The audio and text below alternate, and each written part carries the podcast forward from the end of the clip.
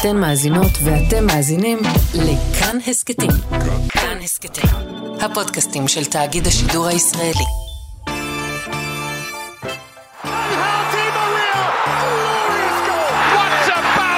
Messi, Messi, Messi, Messi. Gol, gol, gol. Bo, bo, gol.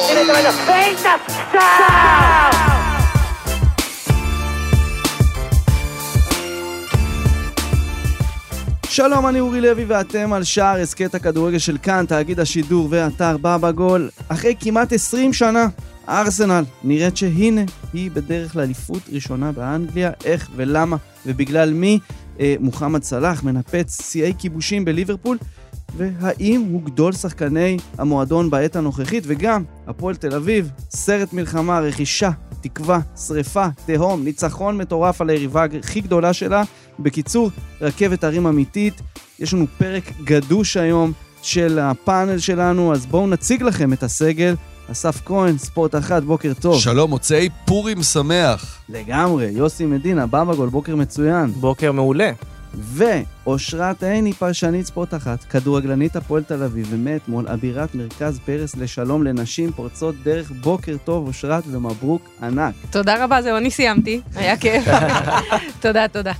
איזה כיף אה, שאת פה איתנו, אז יאללה, בלי הקדמות מיותרות, מגזין הכדורגל העולמי של שער מקומי, אזורי, גלובלי, מתחילים.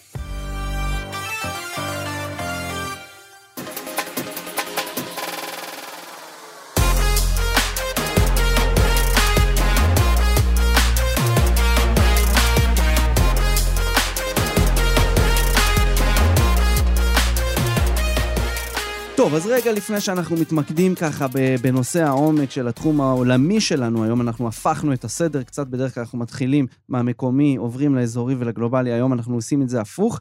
שנייה קטנה על ליגת האלופות, הערה קטנה על אה, פריס סן ג'רמן, שעכשיו נראה ש, שכולם ככה חוגגים את כישלונם הנוסף במפעל הזה, כי, כי זה כיף, כיף לראות uh, מישהו שהשקיע המון המון כסף uh, נכשל בכדורגל, אנחנו זוכרים את זה עוד מימי ריאל מדריד הגדולה של תחילת המילניום, עם פרויקט הגלקטיקוס, מכבי תל אביב בשנת המאה גם כן, אנחנו זוכרים את הפרויקטים האלה ואיך שהם מתנפצים, זה, זה כיף לשמוח לעד.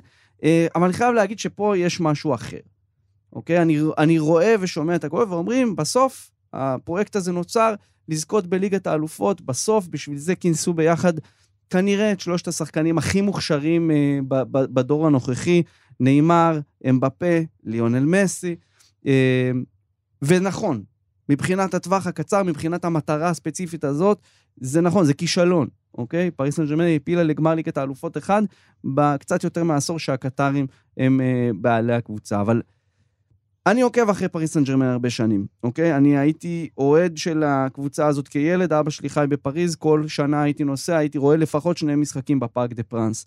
אמ, ומשהו על פריס סן ג'רמן שאני חושב שאנשים פספסו, בגלל שהם לא הכירו את פריס סן ג'רמן לפני שקטאר קנו את המועדון הזה. מאז ומתמיד, המועדון הזה היה מועדון קטנוני, מפונק, לוזרי, אמ, עם אוהדים מאוד מאוד בעייתיים, שהיה מתענג על אה, שחקנים שהם לא באמת אה, הטופ של הטופ, אה, כאילו שחקנים מוכשרים, אבל לא הקרם של הקרם של הכדורגל.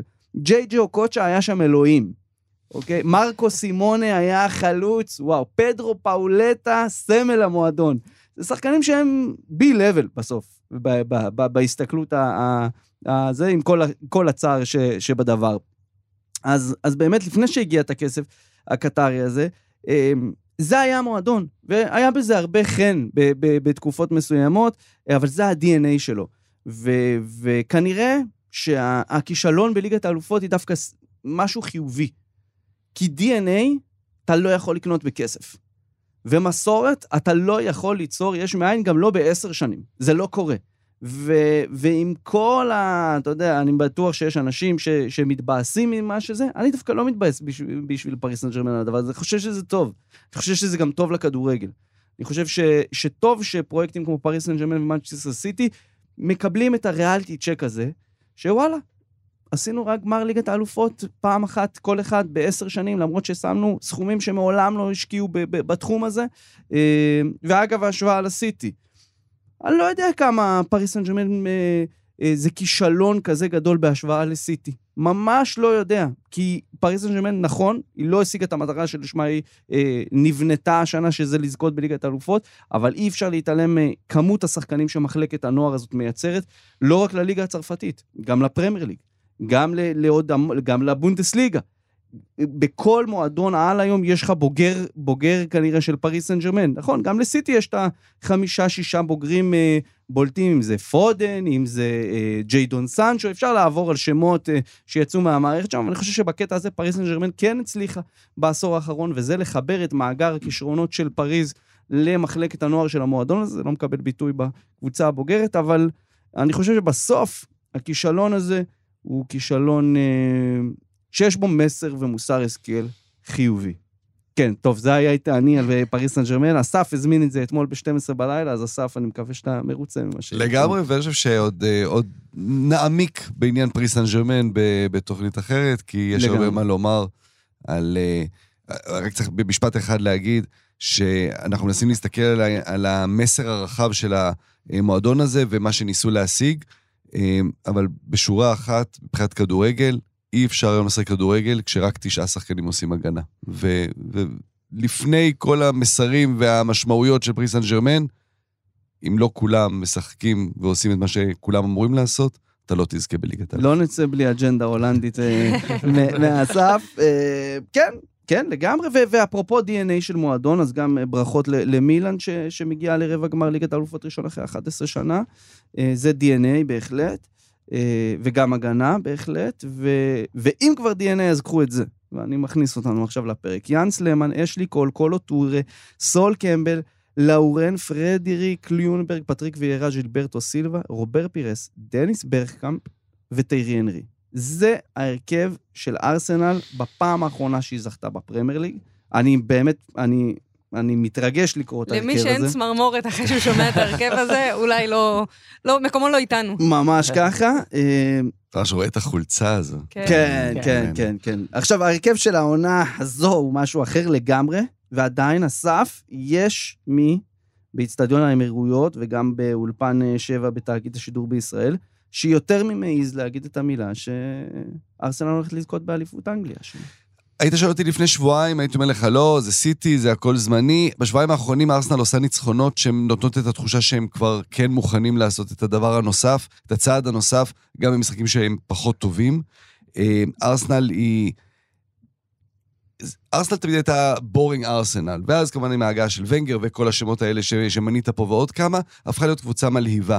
ומה שיפה הוא, שלפעמים כשאתה רואה גול יפה של ארסנל, ואיכשהו ארסנל בשנים האחרונות מצליחה בכל עונה לייצר איזה גול אחד גדול כזה במיוחד, תמיד אתה חוזר לארסנל ההיא של שנות ה-90, תחילת שנות ה-2000, ומשווים אותה לארסנל הזו. אה, אבל, אבל תמיד זה היה בהקשר של איזה גול, איזה יציאה למתפרצת, איזה מהלך יפה. השנה, ארסנל עשתה את הקפיצה קדימה. עכשיו, מה זה אומר שעשתה את הקפיצה קדימה? זה לא בא בשנה אחת. היא שילמה, אנחנו בירושלים, בצד האדום, קוראים לזה שכר מלמוד. מה זה שכר מלמוד? על שם נועם מלמוד, שהבלם של הפועל ירושלים, שבעונה שעברה עשה טעות בקריית שמונה, כמעט ירדו ליגה, אבל התגברו על זה, והשנה אחד הבלמים היותר טובים בליגה שלנו. אז גם בארסנל, בעונה שעברה הקבוצה הכי צעירה בליגה, העונה הקבוצה השנייה הכי צעירה בליגה אחרי סאות'מפטון. הפסידה לא מעט משחקים בעונה שעברה בשנתיים האחרונות, על זה שהם היו צעירים, על זה שהם הובילו ולא הצליחו, לא ידעו איך לשמור על היתרון. לצד כל זה, ההנהלה שם ועדו, המנהל המקצועי, ידעו לשמור על סבלנות. אה, עוד פעם, משהו שאנחנו לא רגילים בכדורגל, לא רק בישראל, בכלל, לראות ש, שנותנים ל, ל, לאדם זמן לעבוד ובאמת אה, לקיים את תפיסת האני מאמין שלו. והיו לארסנל לא מעט צמתים בשנים האחרונות שבהם הם יכלו, וזה היה לגיטימי להיפרד מארטטה. ובכל זאת הם נשארו איתו. נשארו איתו, אה, ו, אה, והצליחו להפוך, כמו שקלופ אמר בזמנו, From Doubters to Believers, mm-hmm. הם ממש, יש שם אופטימיות אמיתית.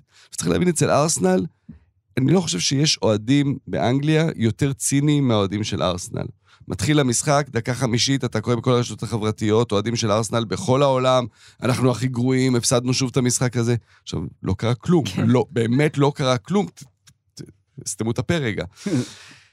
והייתה תחושה, בטח אחרי העזיבה של הייבורי ועוד שנה של כישלון ועוד שנה של כישלון, שבאצטדיון החדש יש רק רע. כל הזמן הזמזום הזה, דקה חמישית, שלא מצליחים לתת גול אחרי כמה דקות, והזמזום הזה של דברים רעים קורים.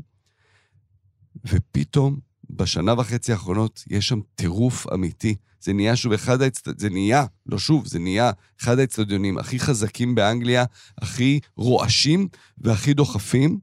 אה, ו... אה, זה קצת מזכיר את הייבורי בדחיפה הזו של, של הקבוצה קדימה. זה לא אותו איצטדיון, כי הייבורי כמובן ישב על המגרש, וזה הרבה יותר גדול. אה, אבל הם הפכו מצינים לאופטימיסטים. והדבר הזה גם מוביל לזה שפתאום אתה מנצח, אתה הופך לווינרי. אתם מהמם. קבוצה צעירה, אבל הם ניצחו, אה, זה לא רק עכשיו הגול של ריס נלסון נגד ברנדפורד, נגד בורנמוס, היה את, אה, באוגוסט הם ניצחו את פולאם בדקה ה-86, את יונייטד הם ניצחו בדקה ה-90, את וילה לפני שבועיים הם ניצחו. והאושר הזה, שאתה רואה, שאתה רואה ומקבל מהאיצטדיון, בכל משחק שאתה רואה של ארסנל, אה, הוא בעצם גלום בדמות של אולי השחקן הכי ארסנל שיש של הדור הזה, שזה בוקאיו סאקה. בוקאיו, בעגה הניגרית הספציפית שממנה המשפחה של סאקה מגיעה, הפירוש של בוקאיו זה מביא אושר. זה שם שהסבתא שלו אה, המליצה לתת לו. והוא וארסנל הזו מביאה אושר, מביאה אושר אמיתי ל, אה, ללונדון. זה, זה מראה ב- בחיוך על הפנים, ואי אפשר שלא להתחבר לקבוצה שיש בה כל כך הרבה שחקנים שכל הזמן מחייכים. כן. כן. אין שם את ה... אין שם את המישהו הרע הזה, אין שם את ה... נגיד, את הרוי קין של פעם. אין שם אפילו את ה... בצד השני, את הרוי... את ה... את לא, המרטין אולי, קיון. אולי יש שם, יש שם גרסה אחרת ל- לרוע, אני חושב. אושרת, נגיד עכשיו היה את הבורנמוס, את- הניצחון הבאמת... אתה יודע, זה, זה באמת, כמו שאסף אומר, זה ניצחון שמגדיר עונה, והיו לה כמה כאלה כן. השנה.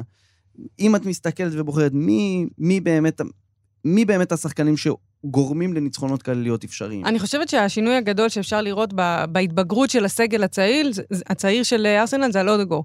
אה, הקפטן שמוביל את הקבוצה, וראית בשפת גוף שלו במשחק הזה, אתה יודע, נמצאים בפיגור, מנסים, ומנסים עוד מסירה ועוד מסירה. עכשיו, בדרך כלל קבוצה שנמצאת בפיגור וצריכה שערים, רק תגביה כדור לרחבה.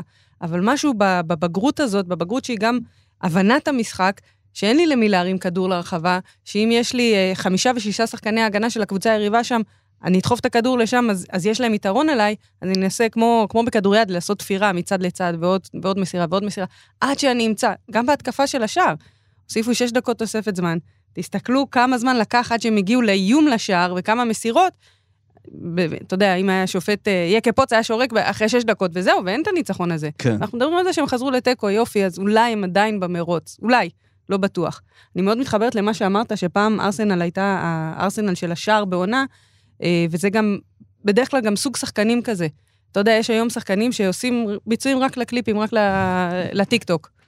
אין, אין בהם יעילות, מי- אבל מי הם, למשל? הם כוכבים. יש הרבה כאלה, אחד ש, שנפצע וסיים את העונה בפריס סן ג'רמן כזה. סתם, הוא מביא הרבה יעילות, אבל לפעמים הוא מעצבן מאוד במשחק שלו, נכון. ולפעמים, אתה יודע, אפילו אובמיאנג היה כזה אה, בארסנל, שיעשה את הפעולה היפה מאוד, לא תמיד היעילה. ופתאום ארסנל מקבלת חבורה של שחקנים צעירים, ש... סליחה שאני משתמשת בעגה הזאת, של גברים. זאת אומרת שהם יודעים מה הם צריכים לעשות כדי להביא את האוכל הביתה, יודעים מה הם צריכים לעשות כדי לעשות את הניצחון. יכול להיות שאין שם את השחקן הרע, במובן של פעם, במובן של גם הנראות, אפשר להגיד את זה ככה. אבל יש את השחקנים הרעים על המגרש שיודעים לקטול, לעשות את הפעולה ההגנתית הנכונה, לעשות את הפעולה ההתקפית הנכונה. ובדרך כלל זה, זה החומר שממנו יוצאות קבוצות אלופות. לצערה, יש לה מפלצת שהיא מתמודדת איתה כן. על האליפות.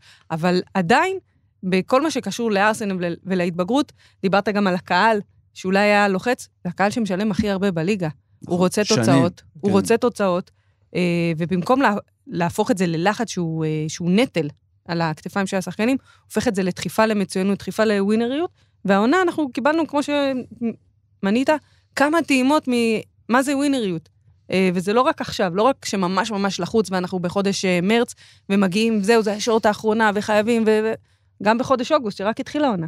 כן, כן. אושרת נגעה פה באמת בדבר אולי המשמעותי, של אה, קבוצה מאומנת. כמו קבוצה מאומנת שבטוחה בעצמה, אז בדקה ה-94 נכון. היא ממשיכה להניע כדור כמו שהיא יודעת, ולא סתם מרימה כדור כשאין למי.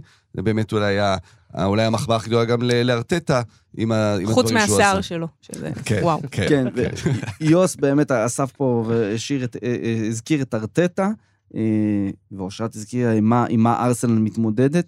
אה, איך אתה רואה באמת את, ה, את ארטטה? כי כשחקן הוא היה שחקן די אפור, שחקן קישור די אפור. אה, השבוע בדיוק אה, בפודקאסט אחר שאתה מגיש הזכרנו אותו מתגלגל לאברטון. לאברטון ומבקיע... ב- מבקיע- בפנ- בדו-קו פנדלים מול פיורנטינה בגביע וופא. איך, איך אתה רואה אותו, ואנחנו רואים אותו, פשוט את הפילוסופיית כדורגל שלו מתבגרת והופכת להיות פילוסופיית כדורגל עצמאית, אל מול באמת מנצ'סטר, סיטי ומורו ורבו, פפ גוורדיולה. זה, זה עניין של תמיד, אסף נורא אוהב לדבר על זה, על המאמנים שלומדים ממאמנים אחרים, וזה מין כזה עץ כזה של אחד מזין את השני. ו, וארטטה כבר עושה את הצעדים של השנייה רגע, לא להיות קו ישיר מגוארדיולה, אלא קצת להתחיל לשבור הצידה. קצת להמציא את עצמו מחדש, והדבר הזה, זה מה שנותן את הדחיפה הזו לארסנל, זה מה שנותן לה את ה... עוד קצת, את העוד אקסטרה הזאת, לא להיות עוד מנצ'סטר סיטי. אני כל כך מסכים משחק. איתך, אני חושב שהעונה, זה פעם ראשונה שארטטה אומר, עד עכשיו ניסיתי להיות כמו פפ, הוא ממש גם, הוא היה לו את המימיקות העצבניות של פפ על הקווים, והעונה זה משהו אחר. אנחנו רואים אותו הרבה משחקים על סף דמעות, הרבה יותר מחובר לשחקנים, הרבה יותר, שוב פעם, אותו קפטן אפור של אברטון, אגב, של פריס סן ג'רמן גם. אותו, אותו שחקן מ- מפעם שעושה הכל על המגרש, box to box אם צריך, אותו, אתם, אתם יודעים, ואתה רואה את זה פתאום במאמן, יחד עם הרעיונות היצירתיים, יחד עם הרעיונות ההתקפיים, זה מעניין מאוד. ולא, בל נשכח שהוא לא עושה את העניין של, אה, אוקיי, אני, יש לי משחק חשוב, אז אני אעלה את השוער בעמדת החלוץ. הוא דבק ונמשך, ברעי... ממשיך ברעיונות ובהרכב הכי חזק שיכול אבל לעלות. כן. המציא מחדש למשל את ג'קה, כן. אה, מעבר לזה שזה שחקן שרב עם הקהל שהקהל לא יכול היה לראות אותו, הוא הצליח, אפילו. והוא הצליח, והוא הצליח בדיוק להחזיר אותו, אה, להחזיר אותו גם, אה, גם לשחק כמו שצריך, גם שהקהל יאהב אותו, אבל בעיקר המציא לו תפקיד חדש הרבה יותר קדמי, זה היה יפה מאוד. אני אסיים בשאלה, דווקא בגלל הפורום שבו אנחנו נמצאים. קדימה. יכול להיות שארסנל הזו, יש לה גם משמעות היסטורית, אנחנו לא מודעים לה, אבל אנחנו הולכים אולי לליגה שבשנים הקרובות תהיה בשליטה של קבוצות שהן בשליטה של מדינות.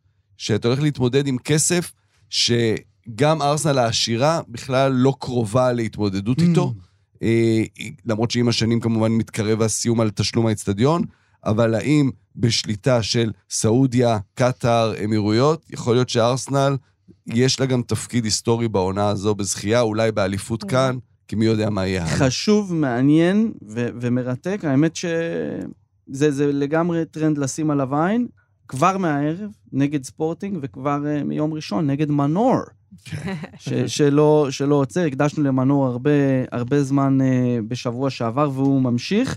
Uh, אבל אוקיי, זה, זה היה הארסנל, ארסנל שלנו על הארסנל. Uh, ועכשיו יש לנו סיפור קטן, אני ככה, מישהו הציע לי סיפור קטן השבוע, אז בלי להתייעץ עם אסף, אני קצת דחקתי אותו לשנייה, אה, כי אני חושב שזה סיפור חשוב. על אה, שחקנית קולומביאנית, בת 19, שעשתה היסטוריה השבוע ורשמה את הבכורה שלה בקבוצת הנשים של ריאל מדריד, לינדה קייסדו. את הסיפור הזה מביא לנו איש מערכת בבא גול, עידן שגב. עידן, מה העניינים? מי לינדה קייסדו ומה היא עשתה בקריירה שלה עד עכשיו? לינדה קייסדו ערכה את הבכורה שלה בגיל 14, ולא רק שהיא עשתה את זה בגיל כל כך צעיר, היא גם, היא בעצם סיימה כמלכת השערים של הקבוצה של אמריקה קאלי, והובילה אותה לאליפות. אה, אבל מה שבעצם גרם להתעניינות הגדולה מצד הקבוצות האירופאיות, זה היה בשנה האחרונה, כשלינדה שיחקה בשלוש נבחרות שונות של קולומביה, עד גיל 17, עד גיל 20, והבוגרת. אה, כשבנבחרת הבוגרת היא שיחקה בקופה אמריקה שאותה אירחה קולומביה, הגיעה לגמר, ולינדה קייסדו נבחרה לשחקנית המצטיינת בטורניר, מה שגרם לקבוצות כמו צ'לסי וברצלונה, ואחר כך גם ריאל מדריד, לשים עליה את העין. יפה. ולמה זה כזה סיפור גדול שהיא חתמה בכלל בריאל מדריד? החתימה של לינדה בריאל זה סיפור גדול, כי קודם כל מדובר בכדורגלנית הקולומביאנית הראשונה שחותמת בקבוצה גדולה. אה, שנית, מדובר באחת מהשחקניות הטובות בעולם כיום, שזה משהו שמעולם לא היה לקולומביה. ודבר שלישי והחשוב יותר, זה שעד לפני מספר אה, שנים מועטות, כדורגל אנשי בקולומביה בכלל לא היה, היה די חובבני, ועם יחס די מזלזל אפילו מצד ההתאחדות. ומה שלינדה והשחקניות של הנבחרת אה, עשו בשנה האחרונה, אה, שינה את כל היחס של הקולומביאנים בכלל כלפי הכדורגל הנשי בקולומביה, ועצם זה שצוותי שידור חיכו לה כשהיא נחתה במדריד, זה אומר הכל. כן, אז זה בהחלט אה, אומר הרבה, ותודה רבה לעידן שגב בבגול, עידן 10 בטוויטר, תעקבו אחריו. עידן גם כתב על לינדה קייסדו כתבה יפה באתר, כבר שהיא הייתה בת 14, יאמר לזכותו של האיש החביב הזה, אושרת. אה, קיבלנו את הזווית הקולומביאנית של עידן, אבל כמומחית הישראלית לכדורגל נשים, מה את יכולה להגיד לנו על התופעה הזו ששמה לינדה קייסדו, ובכלל, על זה שריאל מדריד סוף סוף נכנסת למשחק הזה של כדורגל נשים, אה, שעד עכשיו בעיקר ברצלונה ואתלטיקו היו השמות הבולטים ששמענו מספרד. כן, קודם כל אני רוצה להגיד תודה לעידן, כי אתה יודע, יש אה, הרבה דברים שקורים בכדורגל נשים, לזהות את המגמה הזאת בצורה כל כך חדה וברורה. אה, ובזכותו אני גם עקבתי אחרי מה שהיא הוא עושה. הוא קרא לה, הוא אמר, היא כן? נאמר של כדורגל הנשים לגמרי. היא פרצה גם בגיל מוקדם. צריך להבין, יש שוני בין, uh, בין נשים ובין גברים, זה שוני פיזיולוגי, אנחנו מתפתחות יותר מוקדם. אז כששחקנית פורצת בגיל 14, אפשר להשוות את זה לשחקן שפורץ בגיל 16-17, בערך. Mm-hmm. כמובן שזו לא השוואה שהיא uh, ממש אמפירית ואפשר זה. אבל בכל מקרה, היא פרצה בגיל מוקדם גם לנשים, יחסית לנשים, והיא עשתה את הדרך שלה בעקביות. עם החיוך הזה, אתה יודע, זה נורא חשוב, דיברת מקודם גם על החיוך של שחקני, של שחקני ארסנל, אז היא עושה את הדברים, ונורא קל גם ליפול בקסמיה, על המגרש ומחוץ למגרש. מה שריאל מדריד עשתה, אמרה, אנחנו פה, אנחנו במשחק. אה, הצמיחה הגדולה של ליגת האלופות לנשים שיגעה את פלורנטינו פרס, שיגעה אותו. זה מה שגרם לו גם לפתוח את קבוצת הנשים בסופו של דבר. הקינה בברצלונה ובמה שהם עושים באתלטיקו מדריד מעבר לכביש. אה, והוא רוצה, הוא רוצה להביא את ליגה, זה מה שאכפת לו במועדון שלו. אה, והוא רוצה את ליגת האלופות. זה כנראה לא יקרה בשנה, שנתיים הקרובות, כי הפערים הם מאוד גדולים, ושחקנית אחת, שתיים, הביאו אה, בקיץ גם שחקניות אחרות, לא רק אותה, הם לא יעשו את ההבדל כרגע. אבל זה כן, מן הסתם, שחקנית כל כך צעירה, זה בנייה לעתיד, להילחם על הכוכבות העולמיות, היום זה, זה שוק אחר לגמרי. אם אה, אחרי יורו 2017 דיברנו על השחקנית הראשונה שנרכשה בכסף, ליקה מרטנס כמובן, ההולנדית, עברה לברצלונה תמורת 50 אלף יורו. זה הרכישה הראשונה, מעבר בתוך אירופה וואו. בכסף, כן. היום הסכומים הם שונים לגמרי, אמ, והיום יש תחרות שהיא הרבה יותר גדולה.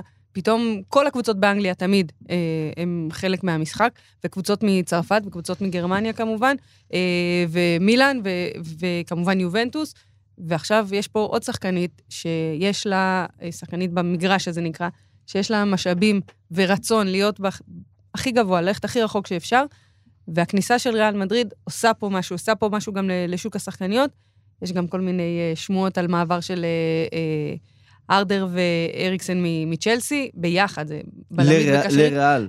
להרבה מקומות, אבל ריאל פתאום נכנסו למשחק, ופתאום גם הסכומים קופצים. כן, אני בטוח. תראי, אני, אני תמיד אומר, early adopters של כל תופעה מרוויחים. כן. ואני חושב, חושב ש... ריאל מדריד, כמו שאמרת, נכנסת מאוחר יחסית. כן. כי היו כמה early adopters כאלה שאימצו את, את כדורגל. נכנסה מאוחר לכדורגל הנשים. כן. מבחינת הצמיחה של ליגת אלופות, היא נכנסה בדיוק בזמן. בזמן. בזמן. חזק מאוד. אה, עכשיו, כמו שאמרתי, סיפור קטן, זה בדרך כלל פינה של אסף. עידן התפרץ לך, באישורי כמובן, אבל מה הסיפור הקטן שאתה מביא לנו היום? מאוד קטן, וגם לא נאריך, אני היום זה גם לא איזה סיפור אה, יוצא דופן, אלא היום אני רוצה לחשוף אתכם, למי שעוד, שעוד לא מכיר, לספר לכם על שחקן חדש, שעולה בקבוצה, במועדון נהדר אלקמר, מועדון אה, הולנדי שמגדל המון המון שחקנים, וגם יודע לעשות scouting נהדר. אני מדבר על מילוש קרקז, אה, בן 19, שהוא המגן השמאלי של הקבוצה הזו, ואני קורא לו כבר יותר משנה, אני קורא לו גארת' בייל ההונגרי. כלומר, כמו גארת' בייל התחיל כמגן שמאלי, כרגע הוא עדיין מגן שמאלי, אני אומר... יוסי זוכר את אה, גארת' בייל העיראקי, אה, עלי עדנן, שסיקרנו הרבה שנים. כן, אז אני אומר שהוא גם יסיים בעמדה קדמית יותר. אוקיי. שחקן אה, עם סיפור חיים יפה, הוא בן להונגרים שנולד בסרביה בכלל, ואז בגיל צעיר הם עברו לאוסטריה, כאבא עבד שם, שחק ברפיד וינה, ומשם עבר לגיורי בהונגריה. בגיל 16 היה השחקן הכי צעיר לשחק שם בליגה, כשהוא עלה לבוגרים. מין כדור אנרגיה מתפרץ, כזה אחד שלא מפסיק ל- לרוץ, שגם השחקנים האחרים אומרים שגם מחוץ למגרש הוא לא מפסיק לדבר כל הזמן, כל הזמן, כל הזמן.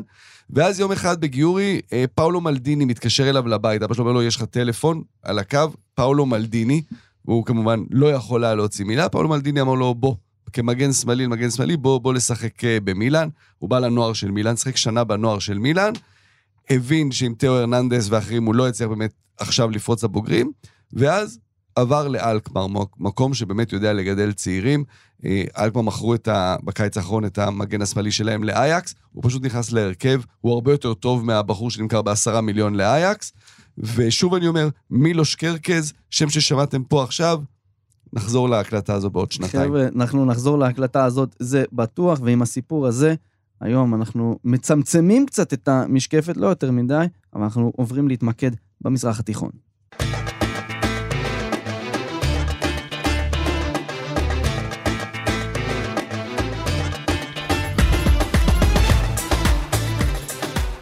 הוא גדל בכפר קטן, במורדות דלתת הנילוס, נסע באוטובוסים שעות, ובצורה מוזרה, בזכות אסון פורט סעיד שעצר את הכדורגל במצרים לשנתיים, הוא הצליח לעבור לחו"ל מוקדם. בדרך הוא גם עבר בבלומפילד. הוא נכשל, עבד קשה, נכשל שוב, עבד קשה, ואז התחיל לזרוח, והפך לגדול כובשי הפרמייר ליג של ליברפול עם 129 שערים, ולא סתם עושה את זה במשחק היסטורי. אה, עבור ליברפול, עבור הפרמייר ליג, אה, 7-0 אה, של ליברפול על מנצ'סטר יונייטד. אני כמובן מדבר על אה, המלך המצרי מוחמד סלאח. אה, עכשיו, סלאח, שבמידה רבה אני חייב לו הרבה מהקריירה שלי, אה, הוא הכדורגלן הערבי שהגיע הכי רחוק בפרמייר ליג, בליגת האלופות, בכדורגל האירופי, אה, אבל בנבחרת, יש לו רק את uh, ההעפלה למונדיאל 2018, וחוץ מזה בעיקר כאבי לב. והרגע הזה שהוא כבש את השער המאה ה-29, הרגע שהוא עבר מעל רובי פאולר והפך להיות גדול כובשי ליברפול בעידן, בעידן הפרמייר ליג משנת 92, הרגע שראית אותו מתפוצץ באמת משמחה, אה, אמיתית, כי הוא עבר שנה מאוד קשה, גם הפסד בגמר גביע אפריקה לאומות מול סנגל בפנדלים, אותה סנגל עם מנה, החבר לקבוצה שפתאום הפך להיות אויב מאוד גדול, גם הדיח אותו מפלייאוף מוקדמות המונדיאל, אה, אבל הציון דרך הזה מבחינתו, אה, שם אותו בשורה אחת, עם שם עצום של ליברפול, סטיבן ג'רארד, בדיון מסוים שהתחיל להתפתח בקרב אוהדי ליברפול, האם סלאח כמה ההשפעה שלו גדולה. האם הוא גדול כמו ג'רארד, האם הוא יותר גדול, האם הוא קצת פחות אה, גדול, ואת השאלה הזאת אני מציב אה, אליכם. האם שחקן שהביא לליברפול אליפות ראשונה אחרי 30 שנה, וליגת האלופות, ושבר את שיאי הכיבושים אה, בפרמייר ליג, אה, האם הוא יותר גדול מג'רארד, פחות גדול? איך, איך להסתכל על זה? יוסי, תתחיל אתה. אני, אתה יודע שאני אוהב לתת אה, הקשרים ישראלים, ופה אני אתן הקשר אה, נורא קרוב לליבי. קבוצה שאני אוהד הפועל באר שבע, יש ויכוח. גם כן, באותו סגנון. מי יותר גדול? אליניב ברדה, זה שגדל אצלך, הוא בשר מבשרך בכל מובן שהוא, או מאור מליקסון, שלא גדל אצלך. הוא הגיע סוג של מפלט כזה, אחרי שנזרק, והפועל כפר סבא ופציעות ודברים, וצמח מחדש בתוך הקבוצה, והוא הפך להיות גם כן חלק מה-DNA של הקבוצה, אבל הוא עדיין לא זה שגדל במחלקת הנוער שלך. וזה ויכוח. ויכוח ער וכנה. לי אין תשובה, אגב, לדבר הזה. כן. לסלאח וג'רארד יש לי קצת יותר תשובה.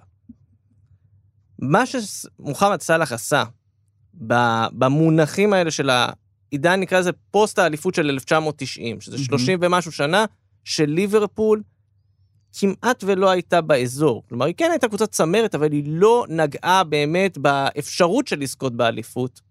נכון, סטיבן ג'רארד זכה בליגת האלופות ועשה דברים יפים. מוחמד סלאח זה היה מין... סטיבן ג'רארד, סליחה, אני אחדד לך, סטיבן ג'רארד היה האיש שהחליק באותו רגע בדיוק. שבו הם יכלו לגעת שהם היו הכי קרובים. הוא יפה. הסמל של ההחלקה, של, של, של הפספוס ההוא.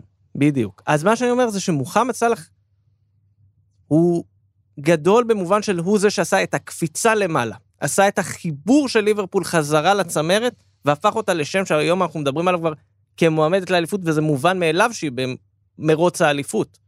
היא לא זו שרואה יותר את הגב של ארסנל, העונה כן, של ארסנל ומנצ'סטר סיטי, אבל כן היא זו שמסתכלת להם בלבן של העיניים, מה שבתקופה של ג'רארד קצת פחות עבד. זה בעיניי, וכמובן שגם על זה אפשר להתווכח. אפשר להתווכח מפה ועד הודעה חדשה. נכון, אבל אושרת, אם אנחנו מסתכלים על העניין הזה, שכשסלאח חתם בליברפול, רוב האנשים אמרו, מה זה? זה 37 מיליון יורו על שחקן שבתכלס רק נכשל. הוא הצליח באיטליה, אבל מה אתה משווה את איטליה לאנגליה? איך אנחנו מסתכלים עליו השבוע? לא רק זה, גם אחרי שהוא הצליח, הוא אמר- אמרו שהוא פלא של עונה אחת. זאת אומרת, זה הצליח לך, אה, בסדר, אה, מה שנקרא נתפס לך, נדבק לך, ואחרי זה אתה תחזור לממדים שלך. אני חושבת שההגדרה הזאת של אה, גדול הכובשים בעידן הפרמייר ליג מאוד מייצגת את, ה, את העידן החדש. זאת אומרת, יש עידן חדש של ליברפול, אם היא לא מועמדת לאליפות, או אם היא לא בטופ 4, זה מאכזב. זה לא היה בתקופה של ג'רארד. קשה מאוד להשוות בין שחקנים, אני אעשה איזה אה, כוכבית. בין שחקנים שלא משחקים באותה תקופה, לא עם אותם שחקנים, זה ברור. לא באותו תפקיד. לא באותו נכון. תפקיד, ו- ותמיד גם חלוצים זה יותר נוצץ. אבל אה, הוא גם הביא אותם לארץ הבטוחה, האליפות הזאת שהם כל כך חיכו לה, אה, והוא כל הזמן שם, והוא מצליח, ו- ומהבחינה הזאת, אתה אומר, כשאתה שואל, גדול השחקנים, למה אמרתי עידן הפרמייר ליג זה מאוד מאוד מייצג?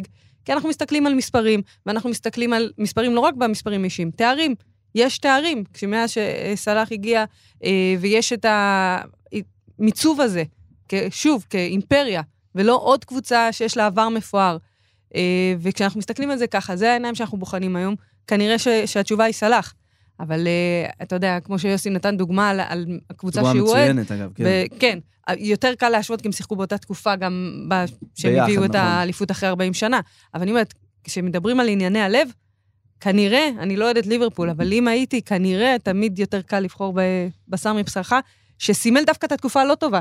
ההחלקה של ג'רארד סימלה את, את אה, ליברפול, האוהדי ליברפול מאוד כעסו שאמרתי את זה בגמר אה, גביע העולם למועדונים שהם זכו, שאמרתי שהם כבר לא לוזרפול. אבל אז זה היה הכינוי, זה, היה, זה מה שייצג את התקופה אז. ומאז שהם הם זוכים בתארים, והם מגיעים לגמר ומנצחים, מלבד אותו גמר ליגת אלופות, אבל... אה, כן. ושוב, סלאח עם הכתף, זה, זה יש הרבה סימבוליות במה שהוא לא היה והוא לא יכול לתרום, אז הם לא זכו. אה, בעיניי התשובה היא, שוב, הכי אה, קרה. סלאח ולא אה, ג'רארד, למרות שג'רארד אחד השחקנים האהובים עליי, סליחה. תראה, אנחנו כמובן אה, מצטמצמים, זה גם עניין של גיל, ואנחנו מצטמצמים לעניין של פרמייר ליג, אבל אה, אי אפשר לשכוח את קני דלגליש, וקווין קיגן, ובארנס, וראש, ויש עוד הרבה הרבה שמות. אנחנו מצטמצמים לשניים האלה. עכשיו, על סלאח באמת יש את כל המספרים שמראים כמה הוא גדול, ומבחינת מספרים אולי גם גדול מג'רארד. יש גם את המספרים שמסביב. זה שחקן מאוד מאוד בריא. בריא ברמה ש... אנחנו זוכרים את הפציעה בגמר ליגת האלופות, אבל הוא הגיע ב-2017 לליברפול, הוא הפסיד עשרה משחקי ליגה מאז. זה מטורף. הוא משחק כל עונה בין 35 ל-38 משחקים, בליגה של 38 משחקים. הוא הפסיד עשרה משחקים. חתיכת נתון.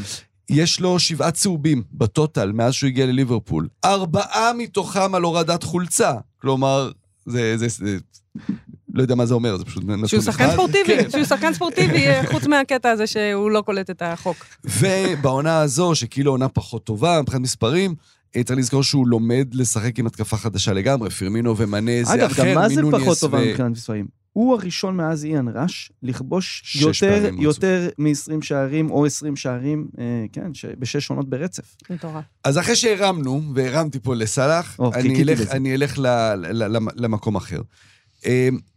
נקודת השבר הבסיסית הראשונה, הכי עמוקה של ליברפול זה הילסבורו. הכל מתנקז להילסבורו. וכשאוהד של ליברפול מסתכל על הילסבורו ומסתכל על המועדון שלו, והוא מסתכל על השחקנים שלו, סטיבן ג'רארד, אם לא היה שחקן כדורגל, היה אוהד ליברפול שיושב ביציעים, שאולי היה כילד יושב שם בהילסבורו, או כמובן אחרי. מוחמד סלאח לא, הוא בא מבחוץ. עכשיו, אתה אומר, זה לא הוגן לפסול מישהו, כי הוא לא יכול... אם הוא בא מבחוץ, הוא לא יכול אף פעם להגיע למקום של מישהו מבית. אבל זה כדורגל, זה רגש, זה אין פה חוקים שאתה אומר אה, שאתה חייב לעמוד בהם. יש קודם כל את העניין הזה של הרגש, ובמובן הזה, כשסטיבן ג'רארד הוא בשר מבשרך של, של אנשי ליברפול, אז מוחמד סאלח, עכשיו אם הוא ייקח אותם לעשר אליפויות רצוף, כנראה שהוא יהיה גדול ממנו, אבל ב... ר... ב... בתחושת החיבור הבסיסית של אוהד לשחקן, אז סטיבן ג'רארד הוא במקום אחר לגמרי.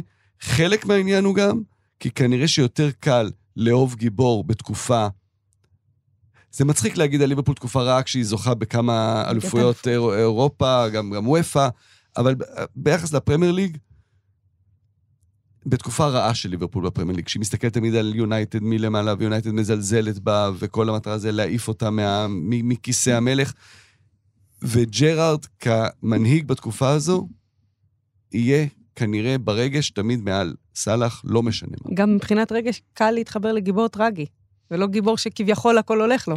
חד, חד משמעית. אה, מי כמונו, מי, מי, מי כמונו יושבי שולחן זה יכולים אה, להעריך את זה. אה, טוב, חוץ מסלאח, שבאמת עשה היסטוריה, היה המון כדורגל באזור שלנו השבוע. אני בחרתי משהו קטן, כי בכל זאת יצא לנו המון המון פרמייר ליג על החלק הראשון, גם בחלק של המזרח התיכון, אה, וזה גמר גביע חד רמאוט, אה, חצר מוות בתימן, 50 אלף איש. אה, באמת די מטורף במדינה שנמצאת במלחמת אזרחים מאוד קשה מ-2015. אין שם ליגה מסודרת כמעט שמונה שנים. בסופש האחרון קיבלנו המון תמונות ווידאוים לבבא גול מהאירוע הזה, שזה פשוט מרגש לראות איזה מקום יש לכדורגל באזור שאנחנו חיים בו. זה רק הולך ומתעצם. המונדיאל בקטאר היה איזה זיז של חיבור מאוד מאוד גם אה, עשיר, שבא מאושר ומ, ומהרבה מאוד כסף ומשאבים להשקיע, אבל דווקא במקום אולי הכי נמוך באזור שלנו, גם שם היה כיף לראות אנשים פשוט בטירוף על המשחק. 1-1 פנדלים, 4-2, אה, איתיפאק חוטה זכתה בגביע, מה זה אומר?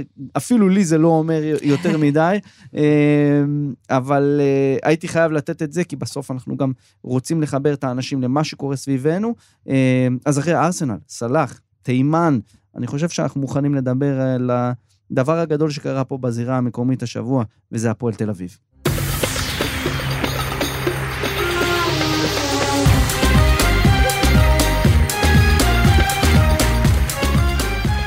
ביום חמישי, לפני שבוע בדיוק, מסיבת עיתונאים, הפועל תל אביב עוברת לידי קבוצת רכישה בראשותו של uh, מינסברג, uh, ועוד המון המון שמות uh, יהודים אמריקאים כאלה ואחרים. תקווה חדשה בקרב אוהדים שסבלו הרבה שנים, סובלים עדיין ברמות מסוימות, ואז בראשון בבוקר מתעוררים ממש למשהו שחור.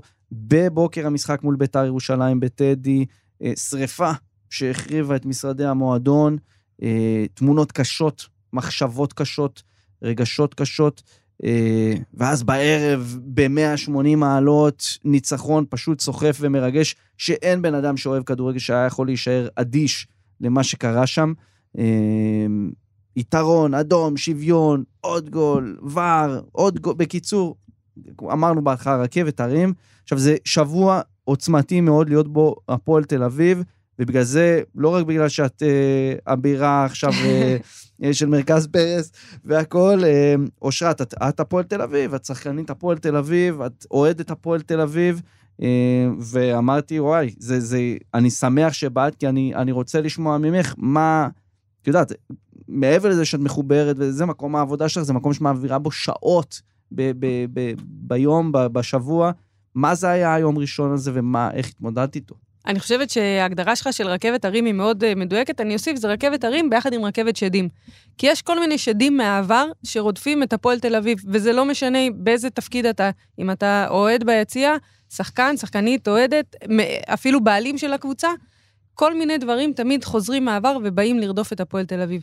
גם בסיפור של המכירה, של העברת הבעלות, של הבעלות החדשה, פתאום שמענו כל מיני קולות שאמורים uh, להצטרף, פתאום שמענו כל מיני uh, סיפורים על... Uh, הייתה רשימת, ש... יש רשימת שעות, שמות מאוד מאוד ארוכה, שיהיו חלק מקבוצת הניהול, אז כל מיני סיפורים על כל מיני אנשים ישראלים שאמורים להצטרף. ובקיצור, הפועל תל אביב במשך הרבה מאוד שנים סבלה מניהול גרוע, מניהול שהוא לא טוב, שהביא לכמה נקודות שפל, ושהביא לכמה בעיות שמתמשכות עד היום. ופתאום יש תקווה. יש תקווה. יש בעלים חדש, קבוצת בעלים, עם ראייה שהיא קצת שונה מהכדורגל הישראלי, קצת שונה מהעסקנות הישראלית, שמות שאנחנו לא מכירים. תמיד זה מלווה באיזשהו פחד, אבל יש תקווה. ועם כל התקווה, עם כל הרגשות האלה ש, שיצאנו לסופש, כי זה היה לפני, בדיוק לפני שבוע, מסיבת העיתונאים הזו, פתחנו את השבוע החדש במראות באמת באמת קשים. אה, מתחם חודרוב הוא בית להרבה מאוד אנשים, לילדים, לילדות, נערים, נערות, גם קבוצת הבוגרים, גם קבוצת הבוגרות, גם קבוצת השווים של הפועל תל אביב. המון המון אנשים יקרים שמוצאים בית במקום הזה, שמגיעים יום-יום, כמו שאמרת, מבלים שם שעות. אה, והשריפה הזאת, מעבר לזה שהיא משהו מאוד אה, מוחשי, אה, שרפה בלב. שרפה בלב והביאה הרבה אנשים מכל הגילאים לדמעות ולפחד, לפחד מהעתיד, מהעתיד לבוא. ואני מוציאה את זה מההקשר של מי עשה ומה עשה, אם, זה, אם תרצו אפשר לדבר אחרי זה. האקט עצמו, מה שקרה, גרם לנו להבין שאנחנו נמצאים במקום מאוד מאוד שברירי. ועם כל זה, שאם כבר אמרת רכבת שדים ורכבת הרים, יצאו למשחק אחד החשובים. כי אם ניקח את זה בקונטקסט של הליגה, הפועל תל אביב הייתה שלוש נקודות מהקו האדום, במצב באמת באי-ודאות מול אחת הקבוצות אה, הלוהטות בליגה, המסוכנות בליגה, נקרא לה ככה. אה, ואותם אנשים שבבוקר באו לאסוף שאריות ציוד, כי אפילו אסור להיכנס למבנה, אותם אנשים נסעו בערב לירושלים והביאו את אחת הניצחונות הגדולים של הפועל תל אביב בעידן, בדור האחרון. בדור האחרון, מדברים, מדברים על הניצחון אה, בטדי כמובן ב-2010 והדאבל הנורא נורא אה, דרמטי, אה, אבל זה השמנת. שנלחמים על החיים, פתאום לניצחון, לניצחון הזה יש משמעות הרבה הרבה יותר גדולה. אגב, אני חושבת שמבחינה מקצועית, אם לא היה קורה את כל הדבר הזה, לא היינו מתכנסים לאירוע. אם לא היה קורה את השריפה, היינו ממשיכים באותו קו שהוא ירידה של הפועל תל אביב. Mm-hmm. אבל קרה משהו שהוא מעבר לזה, וגם, אתה יודע, קבוצת הכדורסל הוציאה הודעה עם משפט שהוא מדהים, רוח אי אפשר לשרוף. וזה היה הרוח של הפועל, שכולם נגדנו וכולם, אה, ורוצים, אתה יודע, להביא אותנו לכלותנו, עומדים על הרגליים, מנצחים את אחד הניצחונות החשובים בתמיכה, הגיעו יותר אוהדים מאשר שהגיעו אה, למשחק האליפות בטדי. וואלה. כן, הגיעו יותר אוהדים. זאת אומרת, עם כל הפחד גם, כי נוצרה עבירה של אלימות ונוצרה עבירה אפילו של, של טרור, אה, ועם כל זה הגיעו אה, ותמכו בקבוצה, וה... איך שסיימנו את יום ראשון בערב, בחצות בערך, אה, אי אפשר להשוות כאילו את מה שעבר, מנעד הרגשות שעברנו. ושאלת אותי באופן אישי, אנחנו ביום שני הגענו להתאמן בחודרו, והמגרשים לא נזעקו. ואני לא מתאמנת, אז אה, עליתי לראות מה קרה שם, אה, איפה שאפשר להיכנס. עמדתי מול, רוב מה שניזוק זה החלק של אה, מחלקת הנוער, שם mm-hmm. אנחנו מתאמנים, החדרים של מחלקת הנוער. עמדתי מול אה, חדר שרוף, חרוך לגמרי, אתה יודע שהתקרה נופלת, עמדתי מבחוץ, הסתכלתי, פשוט התחלתי לדמוע. אה, יבוא קרוון, חדר הלבשה חדש, יבוא, יהיה שיפוץ, הכל בסדר. כן. אה, גם, אתה יודע, הדבר הראשון שבדקנו, שלא ניזוק אה, הגביעים. יש, אה, לב, מי שהיה אי פעם בחודרום, אתה נכנס למתחם של הבוגרים, יש את כל הגביעים, כולל גביע אסיה וזה, הכל מוצג. וזה אחד הדברים הראשונים שבדקנו. לצערי, הגביעים של מחלקת הנוער כן ניזוקו. יש דברים שאפשר לשחזר, והביטוח יחזיר את הכסף, כאילו, כן. זה לא העניין הזה. שאתה עומד ואתה רואה את הבית שלך שרוף. וואו. ואני מאוד מאוד שמחה שזה נגמר ככה, לא רק בגלל הניצחון, לא רק בגלל ההתרחקות מהתחתית, אלא בגלל שזה מראה ש, שבאמת רוח אי אפשר לשרוף, ואפשר לקום מהקרשים, ואפשר לקום מהאפר והעפר הזה, ולצאת לדרך חדשה. ואני מאוד מאוד מקווה שהתקוות של הפועל תל אביב, של כל המועדון הזה, בהנהלה החדשה, במבנה החדש, מבנה הניהולי החדש, ילכו גם לכיוון טוב. זה לא אומר ששנה הבאה ישר מועמדת לאליפות בתקציב הכי גבוה בליגה, ממש ממש לא. פשוט שיהיה יציב, שיהיה טוב ושיהיה הפועל. וואו, וואו, יש לי צמרמורת מהמילים שלך פה הבוקר. אה, כן, לגמרי. לגמרי, יכול להיות באמת שזה חלק מהדף החדש, שהיה צריך לשרוף את מה שאתה יודע. יכול זה... להיות, כן. כן, חזק מאוד. יוסי, קצת מספרים מה... מה... לפ, לפני המספרים, כן. אני רוצה להתייחס לנקודה הזאת, לקחת איזה שנייה מבט קצר למעלה לדבר הזה. כך. אה, הקלות שבה אדם, לא משנה מי הוא ומאיזה רקע, יכול לבוא לשרוף ככה, כי אפשר. החברה הישראלית היא לא חברה אלימה, למרות שאנחנו מנסים לחשוב שהיא חברה אלימה, ו- ובקלות אנחנו הולכים מכות בימית אלפיים, אנחנו לא כאלה.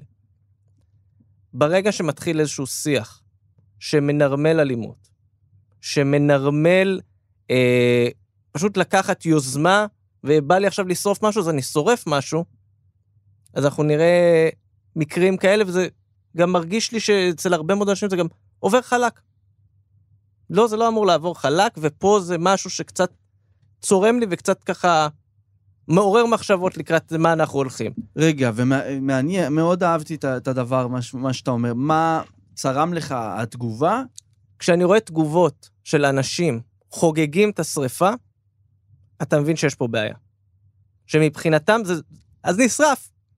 חבל שנשרף חלק, לא נשרף הכל. באמת, זה תגובות שזעזעו אותי, ואני חושב שהתמונת מראה של, של זה, שבאמת ראית גם קבוצות וגם אוהדים, לא משנה את מי אהדו ומי הקבוצה, כולם עמדו לצד הפועל תל אביב והציעו תמיכה והציעו. זה. אז אני חושב שיש פה את, ה, את המקום הזה, שבו השיח האלים מתחיל לתפוס תאוצה, הוא מתחיל לקבל יותר במה, ופה אנחנו צריכים שנייה רגע לשים לב גם על עצמנו ועל איפה אנחנו חיים. כן, במ- במובן הזה, מה, ש, מה שאושרת אמרה, שרוח אי אפשר אה, לשרוף, רוח התקופה היא בעייתית.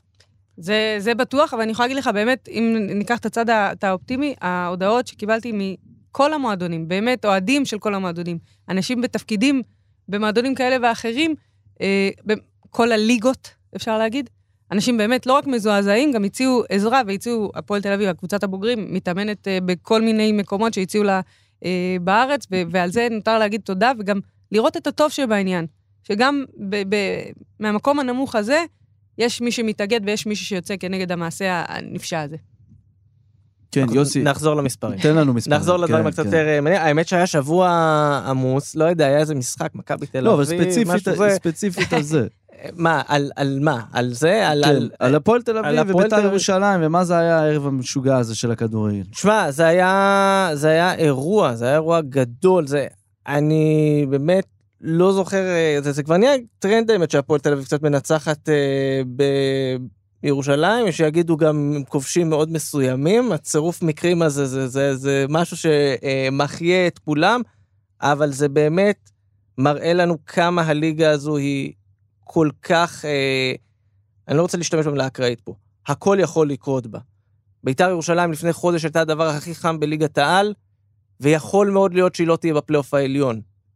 מכבי נתניה שפתחה את העונה בצורה מזעזעת, עכשיו היא הדבר הכי חם, והיא נכנסה למומנטום במקום רביעי, על הפועל ירושלים שסוף סוף הצליחה לנצח אחרי אה, בערך פעם ראשונה מאז ששי אהרון פרש מכדורגל, ותהיה בפלייאוף העליון, זה רק מראה לנו כמה הליגה הזו אה, הפכפכה, וגם בשלישייה הראשונה היא הפכ- הפכפכה בדרך שלה, אבל באמת, הכל הכל יכול לקרות. כן, כן, כן. אסף?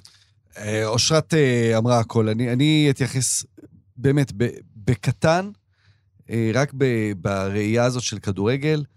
אה, אין, אין הרבה דברים יותר נבזיים מללכת ולשרוף מועדון. הרי העניין של רוח הספורט זה לנצח כי אני טוב ממך. בגלל זה יש את החוקים של אה, אסור להשתמש בחומרים אסורים. עכשיו, לבוא ולעשות משהו שהוא לא קשור, זה באמת נבזי וזה באמת הכי, הכי לא, לא פייר פליי והכי לא, לא ספורטיבי שיש. אבל זה רק בקטן בראייה של, ה, של הספורט. בגדול, זה מספר לנו את הסיפור של מה שקורה פה מסביב, וכן להיכנס לפוליטיקה, לא להיכנס לפוליטיקה, במקום שבו שורפים מועדונים, שבו שורפים מבנים שקשורים בגלל צבע מסוים, תשלימו לבד את המשפט. וגאים בזה גם. כן, כן, אנחנו ש- עדיין, עדיין מחכים אה, לראות מה חקירת המשטרה תביא בעניין הזה. אה, כבר ראינו איזשהו סוג של ארגון כזה או אחר. כן, המשטרה עוד לא קבעה באופן כן, חד משמעי, לא סיימה את החקירה. מתרברבים על זה ברשתות החברתיות. אה, מקווה מאוד שימצאו את האנשים האלה וימצאו איתם את הדין. אה, אבל אני לוקח את מה, את מה שאושרת אמרה באמת. רוח אי אפשר לשרוף, אנחנו אנשי כדורגל, ולכן אני עכשיו מבקש מכם את ההמלצות שלכם לסופש הקרוב, כי אנחנו רוצים לתת למאזינים שלנו איזושהי חבילת אה, צפייה, חבילת מעקב, חבילה שתפתח להם את הראש. אסף, אתה כן. פותח. מתחילים היום עם הרבה קונפרנס וליגה אירופית, כמובן, הרבה משחקים אה, מרתקים. אה, סוף שבוע, שבת, שתיים וחצי, מתחילים עם הפרמייר ליג עם בורנמוס נגד ליברפול, 9-0 בסיבוב הקודם, ליברפול מגיע אחרי השביעייה נגד יונייטד, הולך להיות שמח. באותו ערב, בשבע וחצי, יש לנו מחזור אחרון בליגה הסדירה בישראל, מכבי נתניה מול אשדוד, סכנין מול ביתר באותה שעה. אה, ביתר חייבת לנצח ולקוות שאשדוד תפסיד כדי להבטיח פלייאוף, כל תוצאה אחרת אשדוד עולה. באותה שעה יש בגרמניה את הדרבי הגדול, דרבי הרוהר, זה בית, הדרבי הכי גדול בגרמניה, זה שלקה נגד דורטמונד. שתי הקבוצות מגיעות ב, ב, ב, בסך הכל בתקופה טובה, בעיקר בליגה. שלקה עשתה ארבע פעמים 0-0 רצוף, ואז ניצחה פעמיים, ומעמוק במקום האחרון היא צמודה לקבוצות שמעליה עכשיו. אה, דורטמונד, עשרה ניצחונות בכל המסגרות ב-2023, עד יום שלישי האחרון, שאז הפסידה לצ'לסי והודחה. והמשחק הכי גדול של סוף השבוע, לדעתי, יום ראשון, בשעה ארבע, שעוננו, פולאם עם מנור סולומון, מארחת את ארסנל, עליה דיברנו קודם, זה המשחק הגדול. כן, כי זה מעניין אם אה, קודם כל מנור מקבל פה איזושהי הזדמנות להראות מה הוא יודע נגד קבוצה. קבוצתו לעתיד? אה, אני אחרי הסופרלטיבים של שבוע שעבר קיבלתי כל כך הרבה הודעות שאני מגזימן ושאני צריך להשתלט על עצמי, אז היום אני רגוע. אה, אחלה, אסף, יופי. אושרת, מה אני את רואה? אצטרף אה, להמלצה, קודם כל, מה ששלנו הכי מרגש, הכי קובע. המשחק בין אה, נתניה לאשדוד יקבע את אה, תמונת הפלייאוף כנראה, כי ביתר כדי להיכנס לפלייאוף צריכה שאשדוד תפסיד. ו... קודם כל היא צריכה וכולי. לנצח את סכנין. כן, אה, אבל זה בא יומיים אחרי זה. נכון, אז נכון. קודם כל היא צריכה לראות את התוצאה שם. ומעבר לכך, ביום ראשון, קצת לפני מנור וארסנל, באנגליה, בליגת הנשים, בסופר ליג, יש צ'לסי נגד יונייטד. יונייטד מובילה את הטבלה בנקודה, צ'לסי משחק חסר אבל.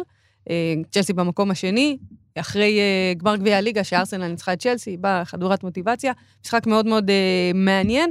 אני חושבת שבכלל כדאי לשים לב למה שקורה בסופר ליג, בליגה האנגלית אה, לנשים. רוב השחקניות מהנבחרות בעולם משחקות שם, לקראת המונדיאל שיהיה בקיץ, כיף לעקוב ולראות. חזק מאוד, אמרנו, early adopters ירוויחו. צפו במשחק הזה, יוסי. שתי המלצות קצרות, אחת אני מתחבר, זה רק את הקונפרנס ליג כזה בדרך אגב.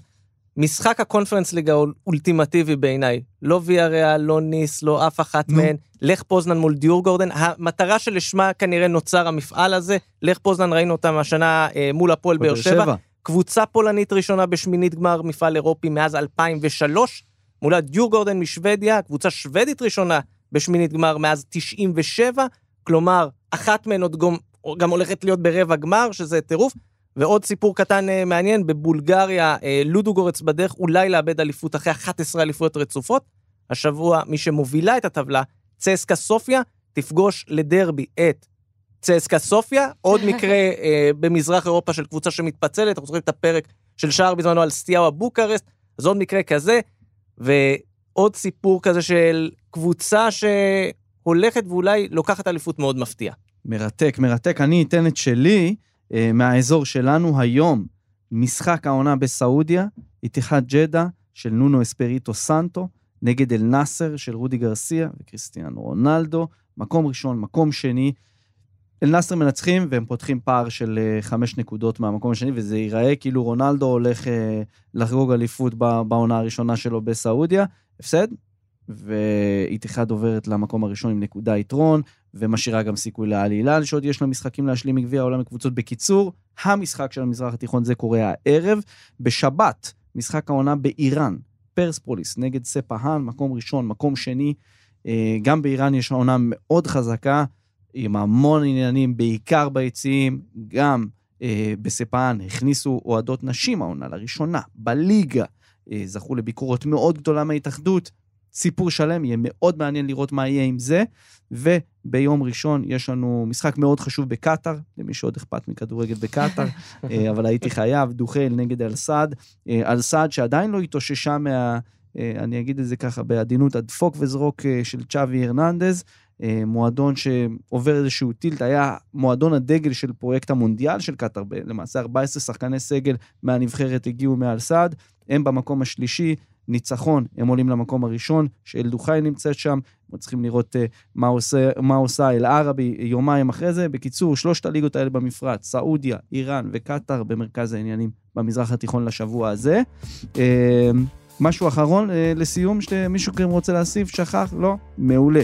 אז זהו, עד כאן להפעם. מגזין הכדורגל העולמי, שער מקומי, אזורי, עולמי, גלובלי, אסף. Uh, שבוע הבא אנחנו לא אמורים להיפגש, אלא רק בזה שאחריו, שבוע הבא יעלה פרק נרטיבי עם יואב זהבי היקר מכאן חדשות, אה, בקרוב עוד על זה, כדורגל טורקי, אושרת, אני ממליץ לך אה, ל- להאזין. לפרק, בדיוק, לשים באוזן.